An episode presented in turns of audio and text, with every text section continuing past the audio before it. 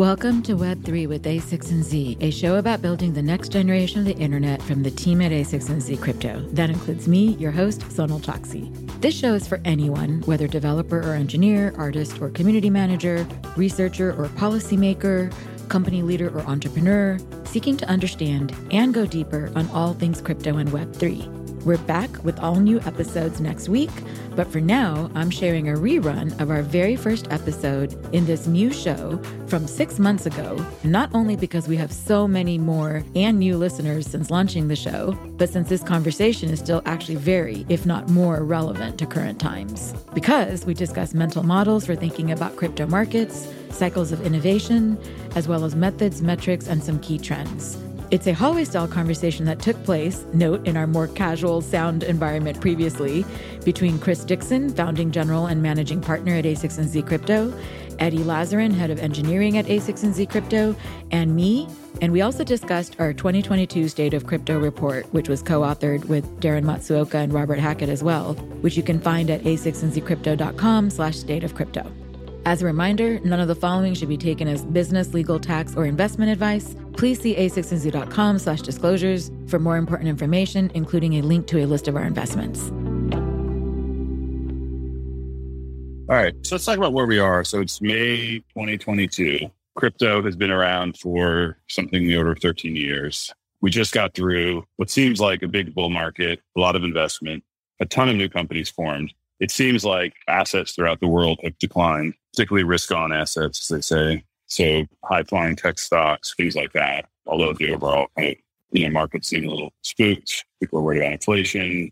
We might be entering a recession. So that's kind of the broad backdrop. And anyway, what I've been thinking about a lot lately is now as we enter this new, what appears to be a new financial environment, what's going on in reality in the layer that really matters, which is the kind of technology product layer. So in the 10 years I've been in crypto, there have been two, this might be the third major downturn. We'll see the third winter. The first one, 2014, 15, 16. The second one, 2018, 19 ish.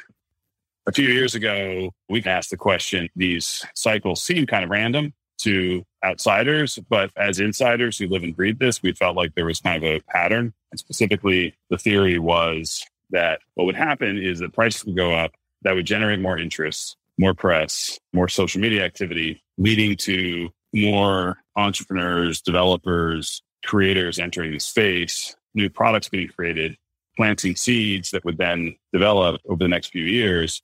At some point, people got a little bit overexcited about some of these genuine kind of tech breakthroughs, but maybe they were the speed at which they would mature was overestimated. The markets dropped again. But very importantly, you had the seeds planted, new software, new products, new infrastructure, new companies formed, which then kind of created the next wave. And I think we saw that you did all the data analysis. An interesting thing that came out of it, we did see, and we published this in the blog post, and we published it again recently in a State of Crypto report. We believe that we saw like a real causal pattern there during the last winter. It was a bit over two years ago. Yeah. Yeah, two years ago. And the analysis was like basically, if we're right, all of these sort of seeds planted in 2018, specifically a lot of sort of infrastructure, Solana, Avalanche, NEAR this big wave of L1s, L2s, Optimism, et cetera, a bunch of applications, DeFi, Uniswap, Compound, et cetera, NFTs, OpenSea, Dapper. Those would eventually mature, get people excited. It's kind of what happened, right? Yeah. Yeah. It's interesting is that when you're seeing everything in the flow, it's pretty clear to me how many new seeds have been planted over the last couple years. And it makes a lot of sense why it should take some time for those seeds to germinate, so to speak. Take, for example, the scaling solutions that we're seeing just starting to grow now, right? Like Optimism, Arbitrum, zkSync, like they're at their earliest stages. But you can see publicly on chain, they're just starting now to take up about 1% of the on chain block space in Ethereum. Right? They're just starting to be real. And these ideas like optimistic rollups and zero knowledge rollups and so on, we started hearing about them years ago. Yeah. Eddy, quickly explain optimistic rollups and zero knowledge or ZK rollups. So optimistic rollups and ZK rollups both scale their underlying blockchains like Ethereum.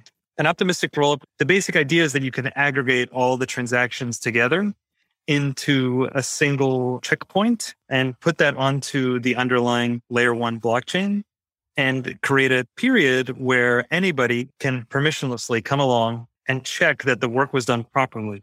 If the work was done properly, there's no problem. After some period, those changes are accepted. But if there is a problem, someone can construct a proof, and it's called a fraud proof. It's like a cryptographic object that shows definitively that something was calculated incorrectly. And if they post that fraud proof onto layer one, they actually get a reward for doing so. So the way that the game theoretics net out is that if there's a problem, someone out there is incentivized to find it because it's free money. And if there's no problem, well, as long as the sufficient amount of time passes, we can all kind of trust that, yeah, there probably wasn't a problem because someone would have wanted to get that free money. Right. Hence the optimistic. I love it. Exactly. By the way, this is a terrible analogy. This makes me think of like one of those plain questions people would ask each other. Like, do you give trust by default or do you wait for people to earn your trust? Optimistic rollups remind me of the former model where you give the trust up front until proven wrong. It's like how humans engage is this model essentially. That's exactly right. I love the in crypto. Me too. And I also like it because I think people forget when we talk about systems of code that they're very human systems. Like at the end of the day, code is just a way for people to create and transact and share with each other. Oh, exactly. Exactly right. And that's literally the purpose of all of this. Okay, ZK rollups. So zero knowledge proofs are about proving that a fact is true without having to reveal the fact. In this case, you're revealing that the computation occurred in a valid way without actually revealing all the computations. So a ZK rollup also aggregates a bunch of transactions into one checkpoint or one piece of data. The difference is that it comes along with it a special kind of cryptographic instrument, a specific cryptographic proof, some call a validity proof, which is a proof that actually all the calculations that are alleged to be in this piece of data were done correctly.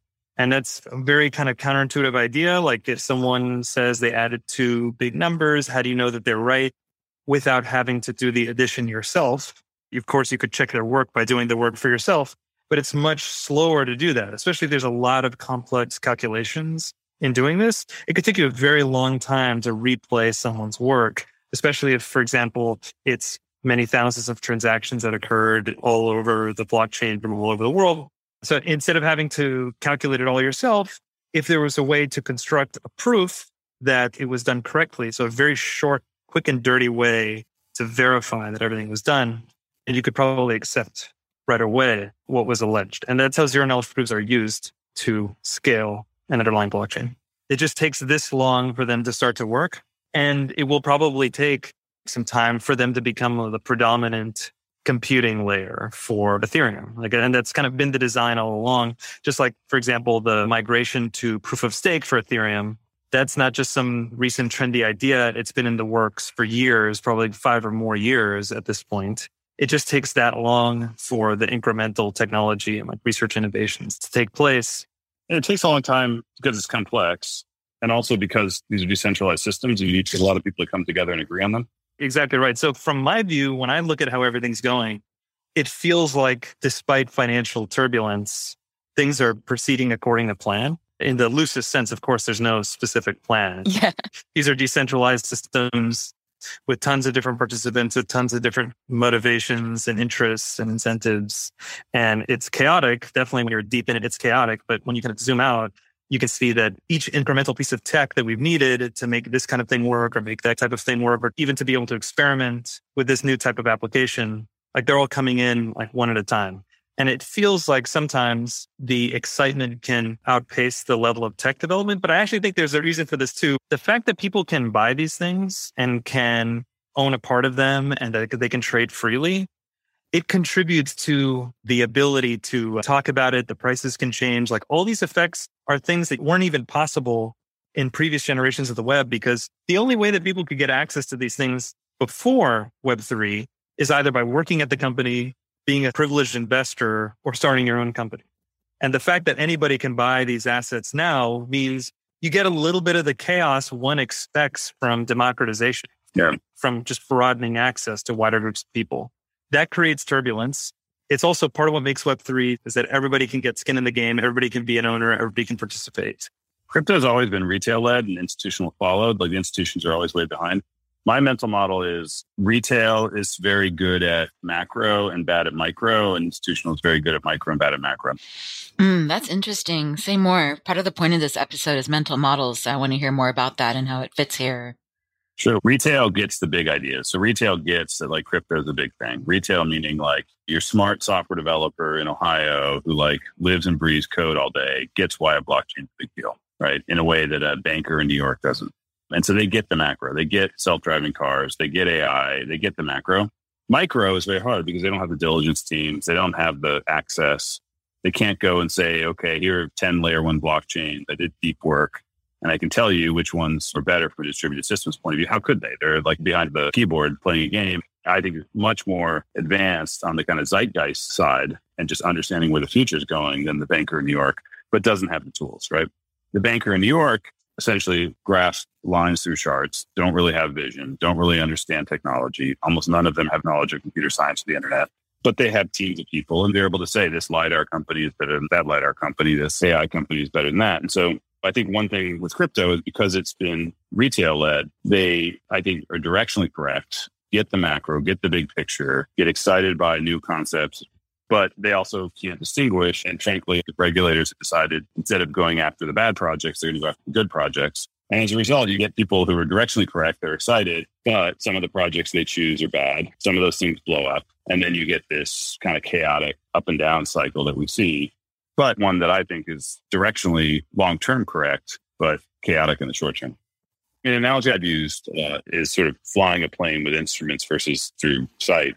I've never actually flown a plane, so this is very much a, a metaphor. But you fly when it's foggy or something else, you know, using your instruments. And when you use your instruments, you have to kind of trust the system, right?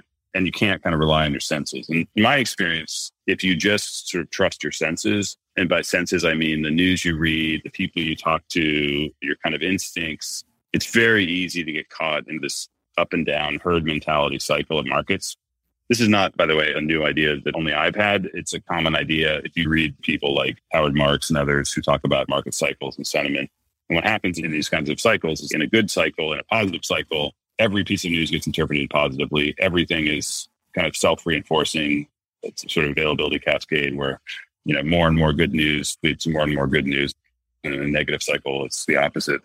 And so a very important thing to do, I think, when you think about innovation, entrepreneurship, the future, seeing where the world is going, is developing frameworks to parse information in the world, look at patterns, look at the evolution of products. I always talk about sort of in computing cycles, a very important kind of reinforcing feedback loop between infrastructure and applications.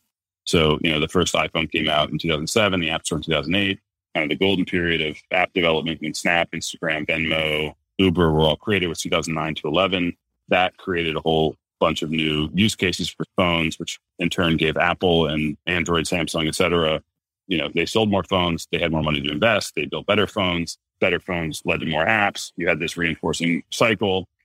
Understanding things like where are we in that flywheel cycle of the computing cycle is very, very important. And so that's the instruments. And what you see around you is this shit show of people freaking out and panicking, or on the flip side, everything's wonderful and we're all geniuses you know, keep focused on the fundamentals, on the technology, on the products, on the entrepreneurs and the where's the talent going. That's the kind of instruments in my mind. And that's for me has been a kind of mental model that has served me very well mm-hmm.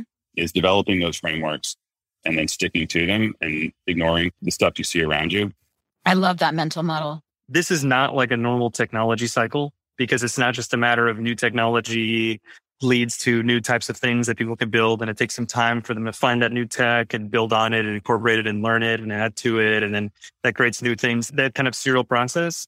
The fact that you can put price into it because these are assets that you can own and that you can give to people and that you can receive through doing interesting things. When something is permissionless and open and exciting, you can get hordes of people who are super interested in the thing barging down the door. And that's a powerful, super interesting effect. You also allow unusual and new types of talents to be attracted to it.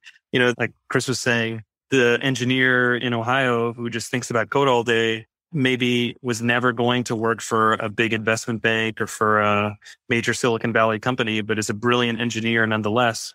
they may be attracted to this and contribute and benefit and have an impact that they never could have just because of how open and permissionless it is. So those two super powerful forces are at play in a new way. And that creates chaos in the short run.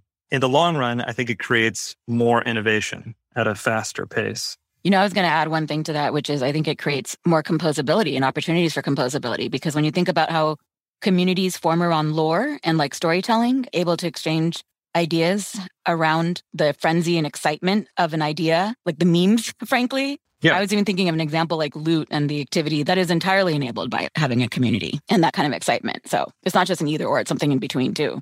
Yeah, exactly. This is like an incredibly fine edge. Yeah. You know, like this is a incredibly powerful instrument. This ability to create growth by like making assets that people can speculate on and that you can give as rewards.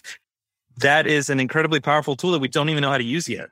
I firmly believe that the next wave is going to be people thinking much more carefully about designing sustainable types of growth and using the incredible growth tool. Yeah.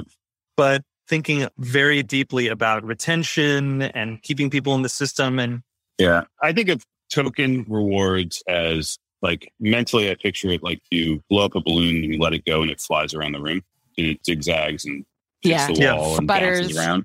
Yeah, and it's like I'm not a rocket scientist either, nor am I a pilot, but I imagine people that originally built rockets and planes had the same problem, right? And then eventually, I don't know if they bounced around the room, but I'm sure they didn't go in the direction they wanted it to. And the whole thing was like, how do you take this incredibly powerful new force and kind of control it and make it go in the direction you want. And I think we're in that phase of crypto right now. Yeah. Yeah. Like it is a nuclear level force, the power of taking people who have been disenfranchised, who sat on the sidelines, who basically effectively, you know, 98% of the people on the internet are left out of the internet economy. Everyone who uses Facebook is not really part of that economy. But the question now, to me, the most important question that we'll be discussing in the next couple of years is how do you take that new kind of rocket fuel that's right now, in some cases, flying out of control and doing crazy things and leading esteemed publications to constantly say that crypto is a bunch of Ponzi schemes and everything else. And how do we take that powerful force and harness it to fulfill the Web3 vision? And to me, the Web3 vision is how do we build new networks? The killer app of the internet is networks. This is what you do with the internet. The internet is a system upon which you build new networks. You can build a network like Facebook or Twitter or email, SMTP, the web. And I believe there's going to be 10,000 new networks created in the next 100 years. How do we use tokens to create new networks where the people that do the work of building the network own and control the network instead of the company and the people that fund it and the founders of that company in a way that builds better networks that are more inclusive and that incentivize long-term positive behavior and that help a bunch of networks that previously there's this very hard thing when you're building out a network in the beginning, the cold start problem, the chicken egg problem, the initial hump. And one of the very powerful things with tokens is we can now use those to incentivize users to help those networks get to critical mass. Yeah. I mean, a question I'd ask someone who is skeptical of this is like, how do you design a network so that enforcing and encouraging pro-social behavior yep. is native to the network. There is no way to do that in a network that is just owned by someone. I'll take the other side. I mean, just defend it. Like the Joel Spolsky at Stack Overflow would be the closest on the other side. You use games, you know, badges, maybe Wikipedia. So there have been a few cases where it's worked. I think in the kingdom of a benevolent dictator. Like it's just fake. Let's just admit it. Like the Web two narrative, uh, people feel like they're part of these companies and it's a community. It's a fake narrative. They use these words like community and it's all bullshit. Like no one actually feels outside of the venture capitalists like us and the owners and a few other people feel like they're owners of those companies, right? Has anyone ever shown up to a convention and said, You use Facebook, I use Facebook. Oh my God, we're both Facebook users. That's awesome. I feel a sense of kinship to you. The way that they just showed up to Gary Vee. Gary Vee had a convention in Minnesota 10,000 people show up at a football stadium to talk about VeeFriends' NFT project. To my knowledge, I think the first time in the history of the internet that's ever happened that consumers, not developers, not F8, not Salesforce, Dreamforce, consumers have flown across the country, 10,000 of them to talk about a consumer internet product. They did it because they have skin in the game. Because it's like, it's a new thing that people finally feel. These people, they felt left out and now they feel like they're part of it. And it's a very powerful force. The other thing I think is that how many scaled networks do we have on the internet now? Like 20, 30, there aren't that many. Yeah.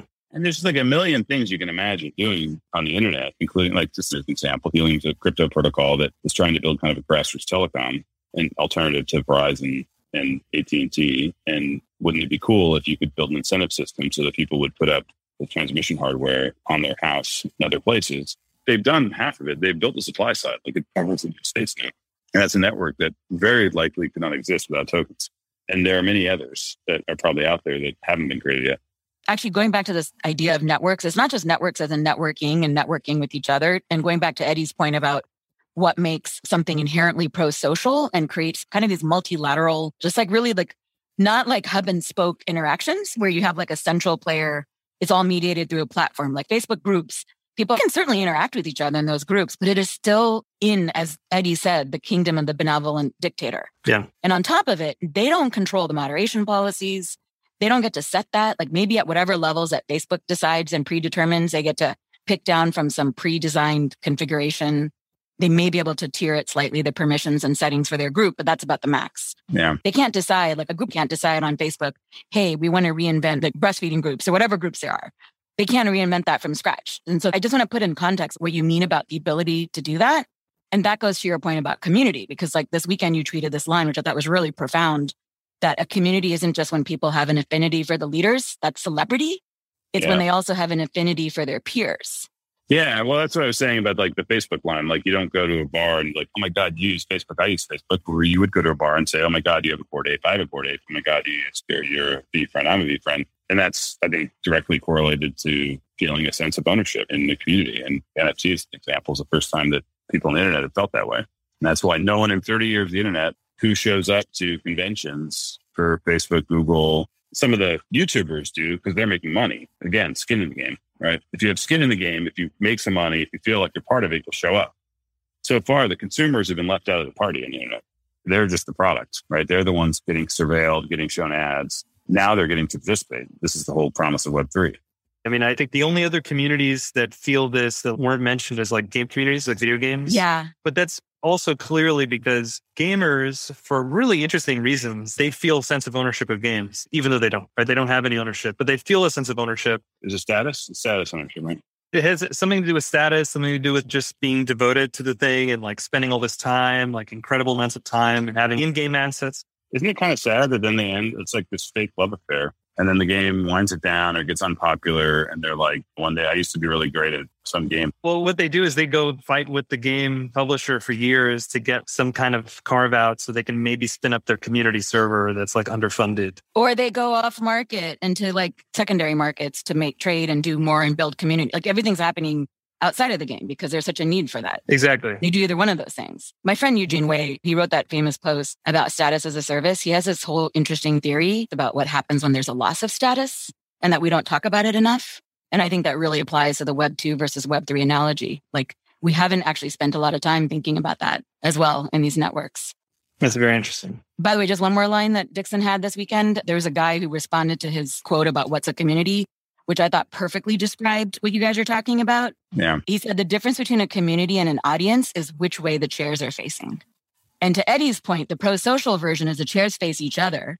But in the Web 2 version, the chairs are facing one way, like it's only bilateral. You face towards or against. It's audience, fan versus creator. Or like look at the tweets about VeeCon this weekend. There were a few tweets that showed people looking up at the stage, but the vast majority were a bunch of people that had never met who were internet friends all meeting together and like it's the same idea, right? It's peer to peer, not peer to leader. Exactly. One question I want to ask you, kind of to segue here, like when I think about crypto, I think of a lot of analogs to open source and OG open source communities, which I spent like almost two decades studying and writing about and editing. And I have a question for you guys, which is what's different now, A, and B, what can we and can't we borrow from like open source to now? So, good question. First, let's talk about the history of open source. So, Open source started in the 80s with Richard Stallman at MIT, who was motivated by extreme anti copyright sentiment. And he created these famous sets of Unix tools, GNU, GCC, I think a whole bunch of other things. And then, kind of in the 90s, was I think mostly dismissed as a kind of left wing political movement. And then in the 2000s and 2010s, morphed into a very major technology movement. I think today, my guess would be 99% of the software on earth is open source almost every server you run, your Android phone is Linux. a lot of your iPhone is open source. So it's a very interesting story, which I don't think has been properly told. First of all, I think that the main reason of one, it's a couple things. One, it more from the political movement into the technology movement, and two, fit strategically in with a lot of big corporate interests. So the biggest funder of Linux is Intel. Intel funds Linux as a counterweight to Windows and other proprietary operating systems that run on top of it. It's a complicated kind of strategy question as to why. So that really works. But I think the most important thing is what we call composability. So composability is the idea that you can take a piece of software on GitHub or some other place and fork it, copy it, and build another piece of software on top of it and assemble the software together the way you would Lego bricks. And this allows you, the community, the world, to develop software in a much faster way. Yeah. How is Web3, how is open source in crypto different from open source before crypto? One immediate path that's clear to me is that in a crypto project, when you're working on a crypto project in open source, and this isn't true of all crypto projects, but it's true of many crypto projects, that they can eventually become a decentralized protocol that people can have access to those tokens. Whereas an open source project by default, pre Web3, is not actually an investable project. It may become a super popular library that people love that spreads all over the internet and becomes like a critical piece of the developer's toolkit, but that's a different kind of result than something's becoming economically very meaningful, that it creates a lot of value that a lot of people can use. Just a fundamentally different thing. Like if you look at, for example, React, like Facebook's open source front end framework, or look at like requests like the open source library for Python for making HTTP requests. Like those are huge libraries. It would have been very interesting to track their activity. But as far as I can tell, React has only monetized indirectly, you know, as a result of, I'm not even sure exactly like how Facebook benefits from it. And then Request hasn't at all, just subsists on a very meager diet of donations. Whereas open source crypto projects, they can potentially become something that's self funding or community owned so on and so forth. It's just a totally different sort of evolutionary pathway. They can become much more sophisticated, much more advanced, starting from the same early form. Just a little bit of code will contribute to. I'd like to say that composability as software as compounding interest is to finance. In the same way in finance, you put a dollar in and it grows and it grows and it grows in this kind of seemingly magical way because every year the interest compounds upon the interest. In the same way with composability, the software compounds upon the software. And I think it's the core driver of open source. So crypto, of course, almost everything in crypto is open source. It's a ethos. It's aligned with the movement. There's weird cultural tensions that a lot of current prominent open source people actually are anti-crypto. I think a lot of it's some sort of weird mix of generational differences and political differences. I think crypto is perceived to be slightly right wing because of the history of Bitcoin. It's not. That's a non true narrative, but a narrative nonetheless. I think some of it's generational. Crypto is a new thing. It's threatening. It's different. They dismiss it for a bunch of reasons. They're culturally very different. They're ideologically very aligned in that they believe in open access, permissionlessness, democratization of knowledge and ideas.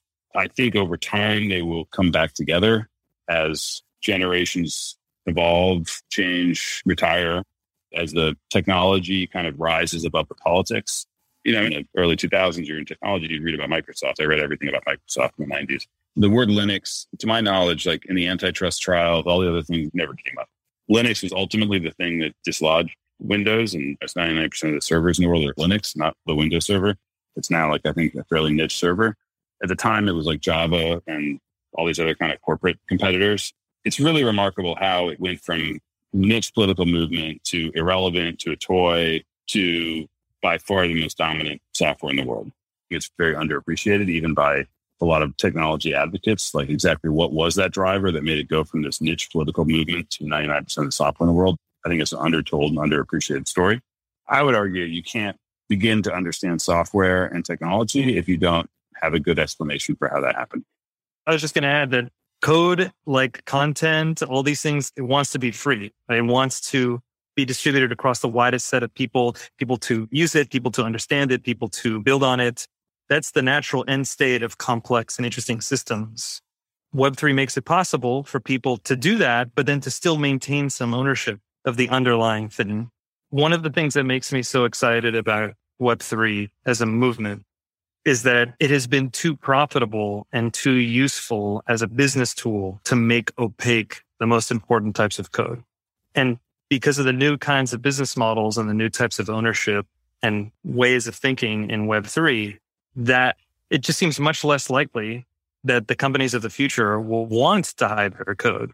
I agree. I'd add a third thing because based on my studies of evolution of open source, I feel like I could write this book someday, but I would add DAOs to this as well, like decentralized autonomous organizations as mechanisms for organizing the communities and activities. And that's very native to crypto. And the reason is when you look at the history and culture of open source and how it's evolved, a lot of it boils down to how the communities were organized as very big, kind of monolithic entities.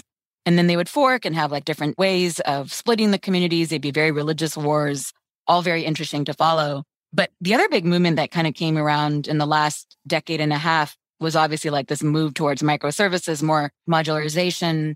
And DAOs are another way of organizing like smaller groups to transact and create culture essentially and transact and change governance models around code and how to use that code and what to do with that code. And so I would actually add that as a third kind of cultural thing to this as well. That's going to change the way open source comes into the age of crypto. Totally agreed. I think we're still in the earliest days just because forget the tech, forget the tokens and the blockchains and multi sigs and DAO votes and staking and all this type of stuff. Like just on a pure cultural level, it's a new thing for groups to be able to very quickly and easily align their incentives around like a specific specialized goal and manage like a pool of capital that's like global and transparent. And like all these types of things on a personal human level are sort of new. Yep. And we haven't quite developed the cultural technology around like what it means to be a stakeholder and how to get people aligned and how to measure people's participation. These are all sort of totally non-tech things, but they're important prerequisites, I think, of being able to advance yeah. the tech. That's one of those things that might just take generational time to resolve, but I think is inevitable that it will be resolved. Yeah. I agree 100% for me, one of the questions that does come up is when I look at our data, we do a lot of talking about developer activity, but yet it's not only enough. Is open source has had plenty of users. Is developer activity enough of a proxy to say like this is going to be a real thing? Because you know, open source has a lot of activity. Yeah, it's a really challenging one actually, because you need to classify all the repos on GitHub that are crypto related, right? Not every crypto related repo is just going to say it's a crypto repo. Mm-hmm. So we use Electric Capital's crypto ecosystems repo on GitHub as a mapping. We've contributed a little bit to it and extended it, made some modifications, but we're building a bunch of internal tooling to be able to quantify live developer activity across all these different crypto ecosystems. And that'll mean that we can be way more granular about showing how many monthly active developers are there in different portions of crypto. The second question I would ask you, and you did a lot of work with Daren on this too, but like in this recent update, which is essentially an update to the 2020 post, the state of crypto, what changed methodologically to account for the new era of this current forward cycle of crypto? Well, one example of a change that was really big, but worked out and we spent a lot of time wringing our hands about was in the original blog post, the social media activity section was actually Reddit comments. And the way that that worked was I collected every subreddit that was just clearly a crypto subreddit. And there's some that are kind of on the fence. I didn't count those, just the ones that are just obviously about crypto. Yep. And then just counted all their comments and just said, like, this is just a measure of kind of engagement at super high level, not trying to be cute about parsing each comment. Just let's count the number of comments. And that was really clean. The hardest part was just collecting all the subreddits, which is actually not that hard. Like if you can query all of Reddit data, it was only several hundred subreddits at the time. In this case, we actually moved away from Reddit and mm. now the social media activity is all Twitter, all tweets. Not Discord. Not Discord. And the reason Discord would have been good, the problem is that Discord's API is difficult, not just for pulling messages, but also for finding all the relevant Discord servers and then joining them Discord is less public, right? It's harder yeah. to find Discords. Not all are public. Yeah, it's more like a dark forest. If you use the analogy of like the Fermi paradox, and Reddit is more like a public directory. Exactly. And so is Twitter. It's like they're very public. You just go there, and see basically everything by default. We looked into using Discord data, but it's just really, really gnarly to get that. The Twitter data is way easier. You just need to query the API. The hard part in that case is you have to pick the terms that you're going to use. And of course, you might be tempted to use terms like token. These days, a lot of the uses of the word token have to do with crypto, but it's far from 98%. It's far from precise enough to be really, really tight about the data. So we curated a list, a non exhaustive list by design of keywords that are just almost certainly crypto related, like Ethereum, ZK rollup, optimistic rollup, all these different terms. And the idea here was not to try to capture every single tweet that was crypto related. That's impossible. But instead to really tightly quantify some lower bound of tweets that are definitely about crypto. The hope there is that you'll actually more carefully capture the waves, the ebbs and flows of interest. Super interesting. Yeah. Because otherwise you're just getting a lot of background noise and like the ebbs and flows may be a function of Twitter generally.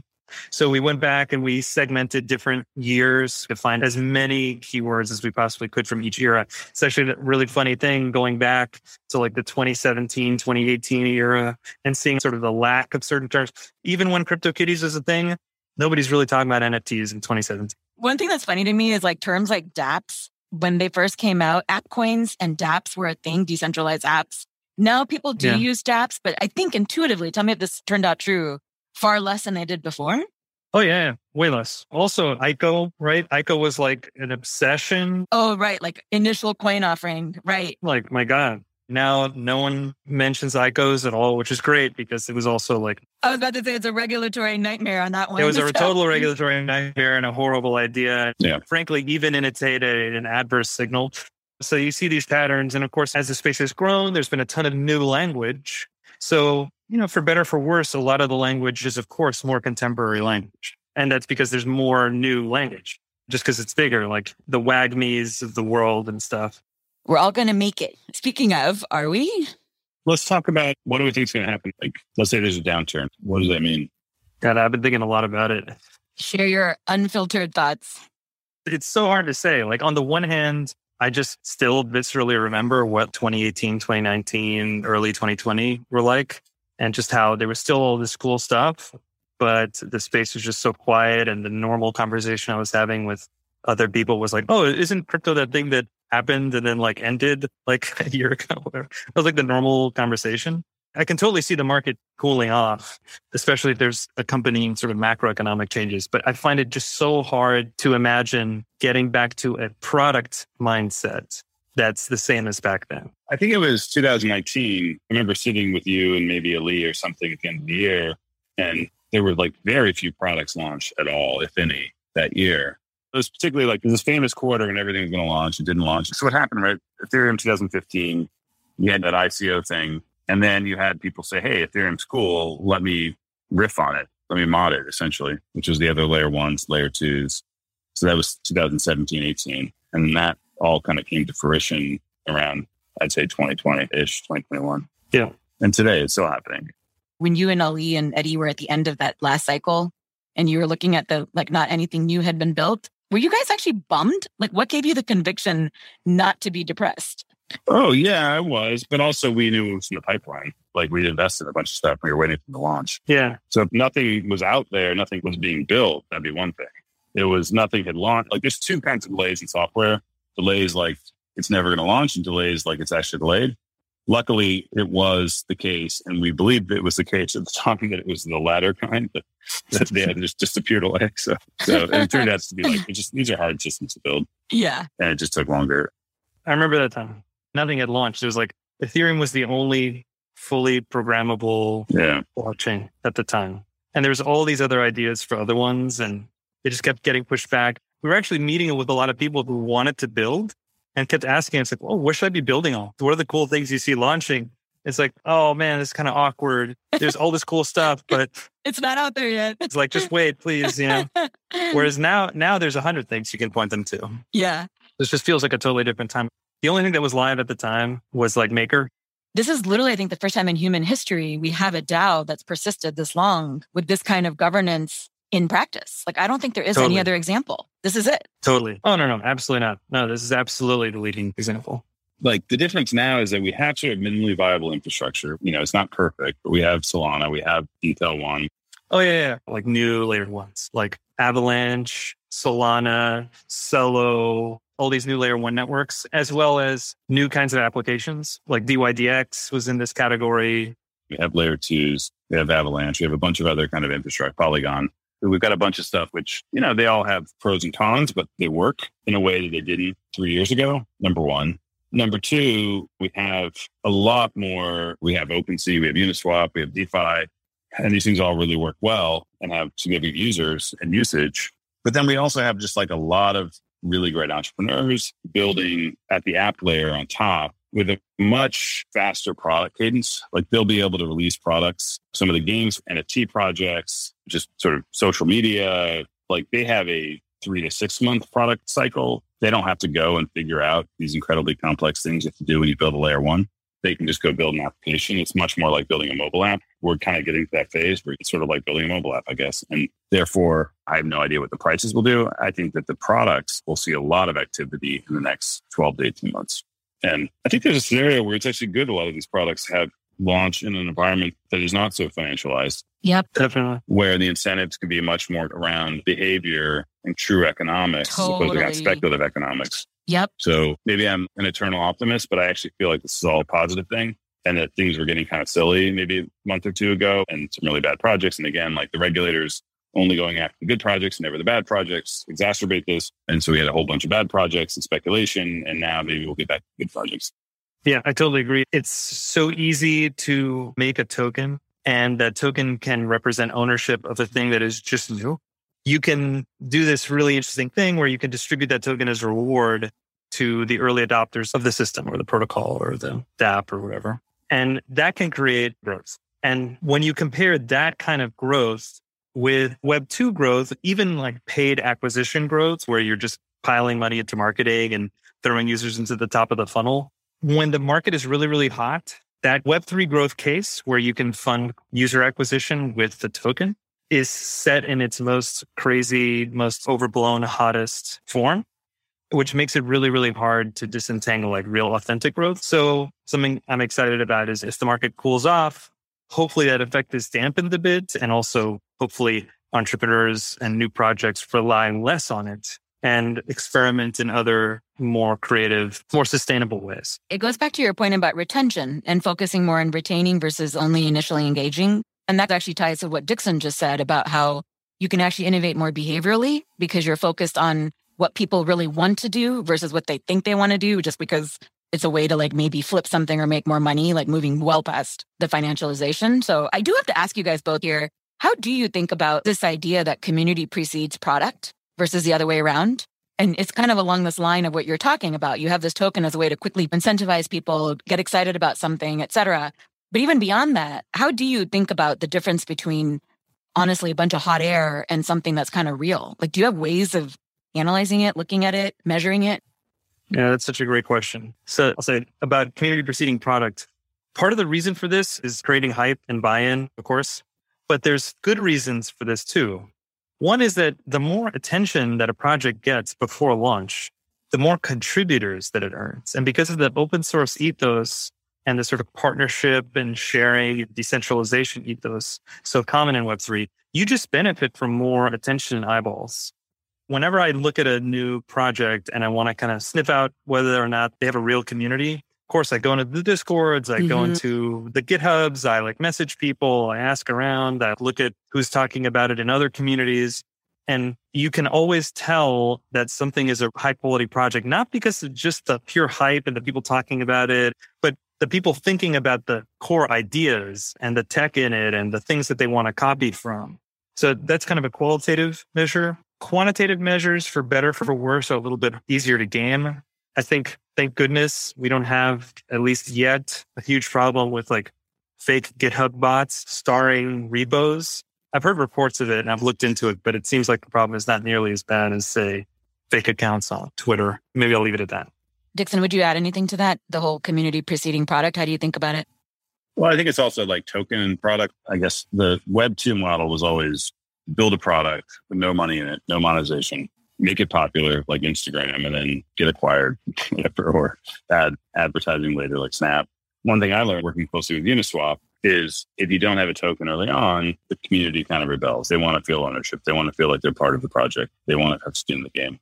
And so this old playbook of first building the product and then building the community and the monetization is reversed. And it's a broader pattern in Web3. It's one of the reasons that a lot of entrepreneurs and others don't understand what's going on in Web3 is that I'd like to describe it as an alternative planet where there's different laws of physics. And so things like all of these kind of lessons that we've learned over 10, 20 years on the traditional internet are really flipped in Web3. So, for example, what I just described, this idea that you first go build a popular product and then you layer in kind of the community and the skin in the game and the monetization. That's flipped. The idea that in Web 2, interoperability is a pain in the ass. Like, why would you interoperate? And so, like, for a long time, and like 15 years ago, there were these things called mashups and APIs and other kinds of things, which basically all disappeared. There's almost effectively no consumer APIs anymore on the internet. Like, there's Stripe and business ones, but not consumer ones. They all went away.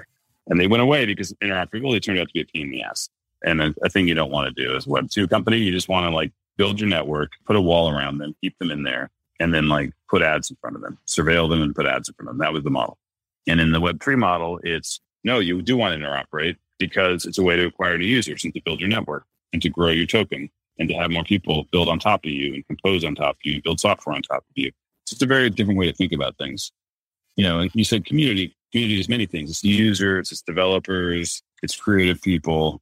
Like the way I think about Web3, it's the right way to build networks. we finally figured out after 30 years of the internet and longer of building networks, the right way to build a network and the right way to incentivize network development. And once you do figure that out, it becomes all about how do you grow that network? How do you grow the developers? How do you grow the users? How do you grow the creators? How do you get the ecosystem going, people to build software around it and continue to grow it? So it becomes the only thing defensible, really, ultimately, because all the code and everything else is open source. Community is the only thing defensible in Web3. Yeah, it actually forces everyone to do better by their people too, because you can compete so easily. Yeah, the switching costs are very low. You're not locked in as a user. Like I'm locked into Twitter. I have a bunch of followers. I can't leave. I'm locked in. They give you no money, but you're locked in. Like that's kind of Web two today. It's like you're just kind of stuck. There's a famous Scott Kominers sent me. It was a clubs with entrapment or something. It's like this whole famous old economist article, anyways. But that, that's what Web two is. Yeah, it's like this whole you join the club. It seems great. It's like this horror movies. Next thing you know, it's like this fucking vampire cult. Like that's Web two in my mind. yeah, Hotel California. Funny that you say vampire cult too, because I was just thinking of like vampire attacks too, and like that's kind of a cool thing actually to be able to like suck out actually users and do things just for context for people who don't know, Scott Kominers is a researcher on a16z crypto. And he recently published an article that he co-authored in Harvard Business Review talking about how it's actually going to spawn a whole new age of competitive theories and intelligence for how business is done. Yeah. Because everything is open source and because so many projects in crypto are composable by default, and because there's no shame in kind of copying something that's working and borrowing a business model or retooling some code, I think that something I really, really expect is that over the next year, two years, if something starts to work, I think the speed that it can be incorporated into other projects and then combined and recomposed with other types of existing infrastructure will be so fast that we may end up actually seeing like progressive waves of extremely rapid mini cycles and lots of little growth as the interest areas in crypto expand, right? So, for example, if someone figures out something that really, really works in crypto games, the speed that that can connect and have consequences in DAOs connected to that game or in DeFi or in NFTs related to that game or all the other crypto areas, the speed that the ripples can have their effect across these other areas is so fast because of that interconnectedness that it just seems so unlikely to me that we end up in a period of general long stagnation. I think that's a really interesting thing in Web3. Mm, that's fantastic. What are the things in the pipeline that you guys are excited about that you guys know of along those lines? I mean, one obvious one is like the merge, you know, things like that, or like other things that are public are going to be public. What would you yeah. say keeps you giving the faith right now? Oh, I, a lot of good stuff. So, yes, Ethereum, like the merge and proof of stake, and just generally kind of upgrades. L2s on Ethereum. I think you'll have kind of no trade offs L2s within six months on Ethereum like 4844 or the IPA, like this uh, change is going to happen to Ethereum is going to make them 100x cheaper. Yeah. EIP 4844, also known as proto-danksharding, is a way to create a new type of data in Ethereum that's more short lived. They actually call it a blob, a blob of short lived data that can be used by transactions in the blockchain. What that means is that instead of properly storing in a fully robust manner, most data in Ethereum is stored more or less permanently. I'm oversimplifying a little bit. We may introduce some epochs, some so valid lifespans of Ethereum data. But 4844 introduces a special area to store data in a special structure that's very cheap, very short lived, which means that a whole flurry of transactions can use that cheap and short lived data store to do complicated things in a way that doesn't require persisting as much data in the long term storage of the blockchain.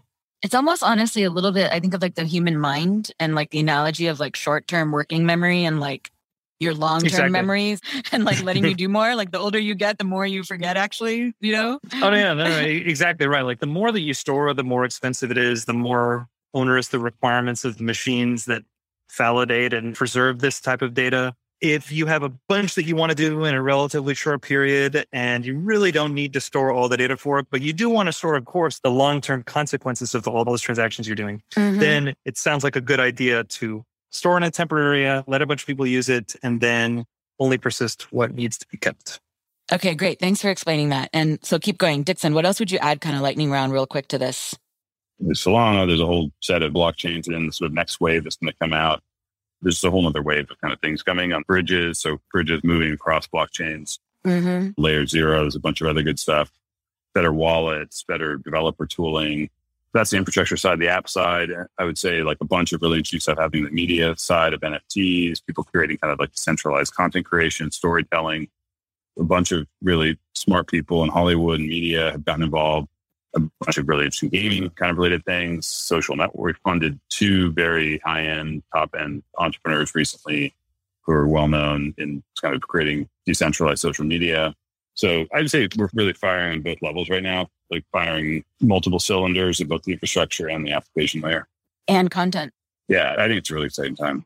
Would you add anything else to that list? Chris covered a lot of the big ones for me. Uh, a couple I'd say ZK math is entering like escape velocity, where like everybody, everybody I know is talking about zero knowledge proofs and zero knowledge math with regard to privacy and scaling. That's going totally parabolic. Chris alluded to this too with on-chain games. So this is like the whole family of games where all the game's logic is on the blockchain. It's way, way, way, way out actually seeing this in the wild for mainstream players. But it's a super interesting area where this sort of composability and interoperability components of blockchains get to shine in a game context, which is super fascinating to me. What does it get you, by the way, really quick, when you do that? When you go fully on chain with gaming? Well, it means you can decentralize the game. And we've never had a decentralized game. And that sounds like a really awful hard thing to build. Historically speaking, games, of course, are made by like a single team that has total control over the whole experience. But when you decentralize a game, yeah, you lose a lot of control over the development experience, maybe, but you get a game that can also act like a platform, something that people can authentically build on, build very seriously on. And that could be things like mods, and it could be things like new clients and new types of experiences, all on something to do with the underlying game being shared. I could talk about it forever. Got it. No, that's cool. Then, like, another thing is that there's so many people. Well, it's still a very small total number, actually, but there's so many more people programming on blockchains now that we're actually getting people who care a lot about programming languages on blockchains, which is really exciting. That's a super interesting subject because until recently, programming languages for blockchains have typically been very loosely adapted contemporary programming languages like JavaScript to Solidity or Rust to Solana, right? These are like programming languages that already have some prior purpose and history in Web 2 world and are only loosely adapted to blockchain programming purposes. But now we're getting a lot of people talking about custom built programming languages for blockchains. And that includes special kinds of primitives around ownership or around transferring assets and value, things like that. Move is an example that came out of Facebook's Diem project that's being used by a few layer ones that we're working with. There's also new programming languages on Ethereum, even. There's like the FE or Iron FE Lang project on Ethereum and a bunch of others. But it's finally something that's getting attention as a first class subject, which is totally overdue and super exciting for me, especially as a programming languages nerd. I think overall, we're in a really exciting time in Web3 crypto blockchains. When I look back at past computer movements, there tend to be these kind of golden periods I talked about before. And I think we're very likely in that period now where there's been a ton of really interesting talent that's come in and people building cool stuff. And so I'm really excited about it. Yeah. Despite the chaos, I'm as excited as I've ever been because of all the really high quality people that we run into. So I'm just so excited to see what everybody builds. Fantastic. Wonderful way to end. Thank you, Eddy. Thanks for joining, Dixon. Yeah, thanks for having me. Fun to talk to you both. All right. Thank you, Sonal. Thanks, Eddy. And that's our first episode of Web3 with a16z. There's a little bonus discussion about methods and metrics that follow these ending credits, along with some behind the scenes internal team chit chat. This episode was produced and edited by Sonal Chokshi. That's me. The episode was technically edited by our audio editor, Justin Golden, with thanks to longtime sound engineer Seven Morris. Credit also to Moonshot Design for the art, and special acknowledgments to Chris Dixon, founding and managing partner, CMO Kim Milosevich, and several others on our team here for their support. To follow more of our work and get updates, resources from us, and from others, be sure to subscribe to our Web3 weekly newsletter. You can find it on our website at a16zcrypto.com you can also find show notes with links to resources, books, or any papers mentioned or discussed, transcripts, and more at a16zcrypto.com as well. Thank you for listening. Okay, so let's cover some other methodology and metrics, as well as a couple of FAQs that came up with our recent State of Crypto report, which again, people can find at a16zcrypto.com slash data crypto. We touched on this already in the episode, but was there anything else that changed for you when you did the original price innovation cycle posts from a few years ago and then the work that the team, including you, did for this recent report? Like what else changed? Another change from the blog post was that for the prices section, back then we used the Bitcoin price, just the Bitcoin market cap. And that was because back even in 2020, I forget the exact number, but Bitcoin market cap was the vast majority of the global crypto market cap.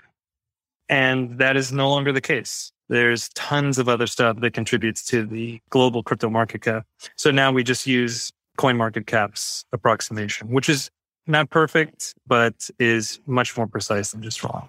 Yeah. And it doesn't even matter, frankly, the precision. It's the directionality and the variety that matters. Actually, it's a mix that it's no longer a single dominant thing only. That's the narrative there. Yep, exactly right. Anything more to add? Like, what about addressing some other frequently asked questions that came up? Yeah, yeah, a couple of things. Yeah, no, I, I actually have a bunch. One is the estimated creator revenues slide.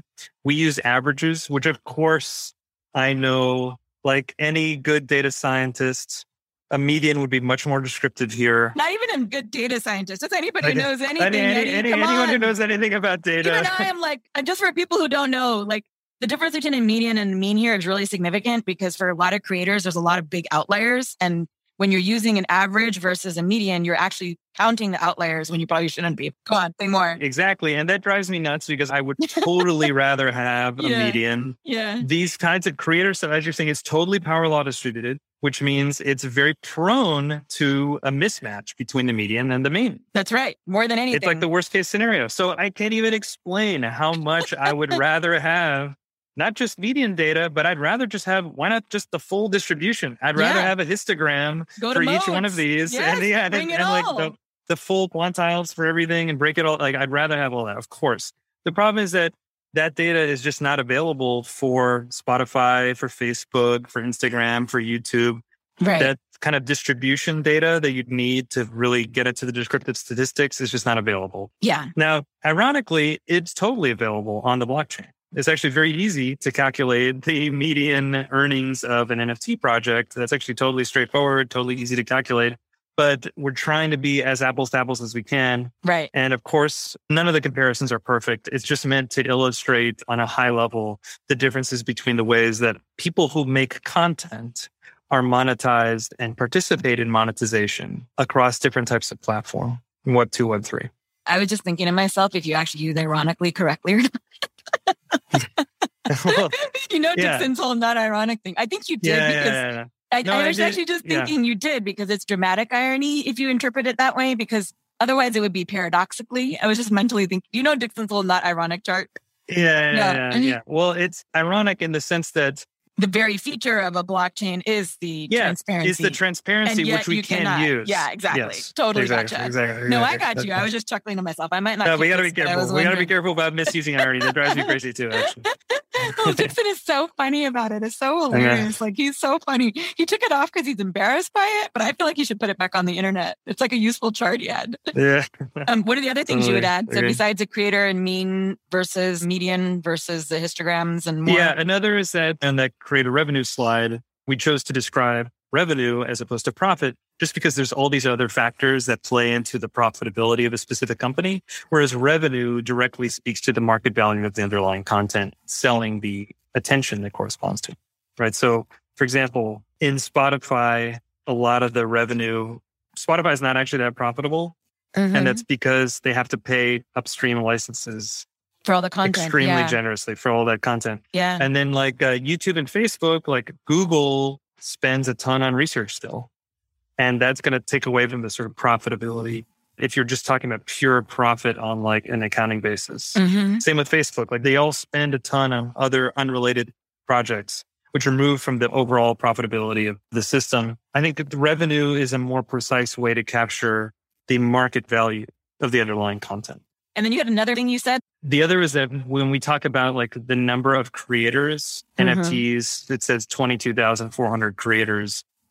Creators is, of course, a broad word. It really corresponds to NFT projects, but there's a lot of projects that are the work of a single creator. And of course, even on YouTube, like when you talk about a YouTuber, often they have many people working and collaborating with them. Like one YouTuber is not necessarily a solo show. They can be, many are, Right. but they can be actually like a very produced tons of people behind the scenes or maybe they don't look that produced but that's actually part of the bit you know and they actually have a lot of really clever people behind the scenes making that show work. So some people had some reservations around the usage of the word creator. I think that just like artist sounds like a single person creator sounds like a single person channel could be a single person. I hope that the nuance is conveyed here that a creator can be Uh, potentially a group, just like an artist can be a group or No, a channel totally. can be a group. Totally. I have a lot of thoughts on creator collectives, actually. I love that. Great. Yeah. And one last question on this. One thing you guys actually didn't define it in the deck was TVL, like total value locked. Yeah, this is a super tough one. Part of it is that we don't want to lean into TVL because it's an imperfect metric. And it's also defining it is also a total nightmare because Yeah. there's all kinds of ways you could define it that I wish we didn't use TVL actually. Yep. It's totally imprecise. It's vulnerable to gaming. It describes some types of protocols better than others. Unfortunately, just for path dependent reasons, it's the key metric that a lot of projects measure themselves by. The right thing is to use vertical specific metrics. Got it. So, like lending, like DeFi lending, Mhm. TVL is fine. For uh, DEX, decentralized exchange total volume is a far more precise metric. For an NFT project, we're kind of in the early days of still defining what the key metrics are, but there's already some really interesting ones like the number of tokens in a collection that are on sale at a given time. Mm-hmm. That's an interesting metric.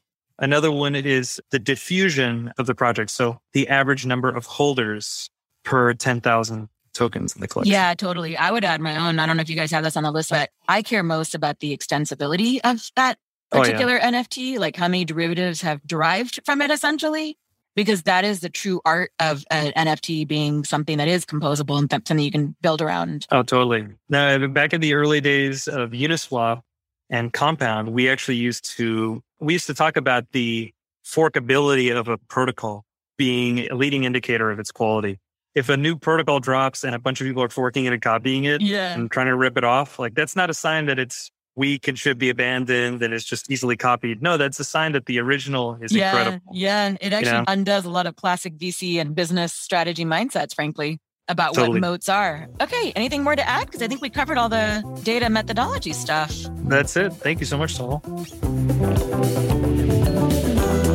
Thank you for listening to Web3 with a16z. You can find show notes with links to resources, books, or papers discussed, transcripts, and more at a16zcrypto.com. This episode was produced and edited by Sonal Chokshi, that's me. This episode was technically edited by our audio editor, Seven Morris. Credit also to Moonshot Design for the art, and all thanks to support from a16z Crypto. To follow more of our work and get updates, resources from us, and from others, be sure to subscribe to our Web3 weekly newsletter. You can find it on our website at a16zcrypto.com. Thank you for listening and for subscribing. Let's go.